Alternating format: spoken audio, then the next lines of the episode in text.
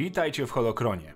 Dzisiaj poznamy nieco lepiej postać, którą pierwszy raz zaprezentowano nam w serialu Mandalorian, ale na skutek konfliktu na linii aktorka-studio na jakiś czas postać ta została odstawiona na boczny tor. Czy kiedyś powróci? A może postać czeka recasting? Tego nie wiemy, ale póki co poznamy kanoniczną wersję Kary Dune. Zapraszam. Kara Cynthia, bo tak brzmi jej pełne imię, pochodziła z Alderanu. Podczas wojny galaktycznej, w roku zerowym, Kara znajdowała się poza ojczystym światem, który niedługo potem został kompletnie zniszczony przez Gwiazdę Śmierci. Ten akt, który wkrótce został nazwany katastrofą przez innych Alderańczyków, którzy ocaleli, spowodował, że Kara została sama, nie mając już nikogo. Była też pozbawiona domu. Dune dołączyła do sojuszu na rzecz przywrócenia republiki i służyła jako żołnierz uderzeniowy.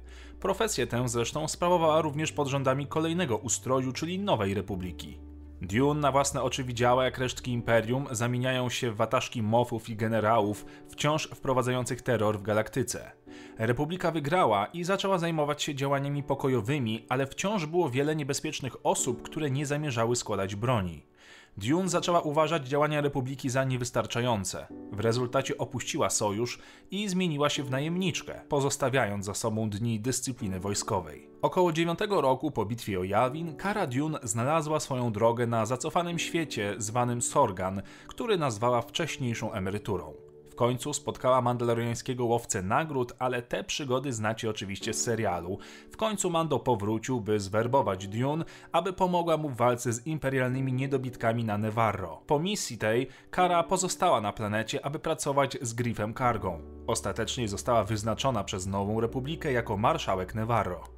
Słów parę o charakterze Kary i umiejętnościach. Zniszczenie jej ojczystej planety przez Imperium pozostawiło Karę przepełnioną nienawiścią do imperialnych, do tego stopnia, że jej osądy moralne były często, delikatnie mówiąc, dość subiektywne.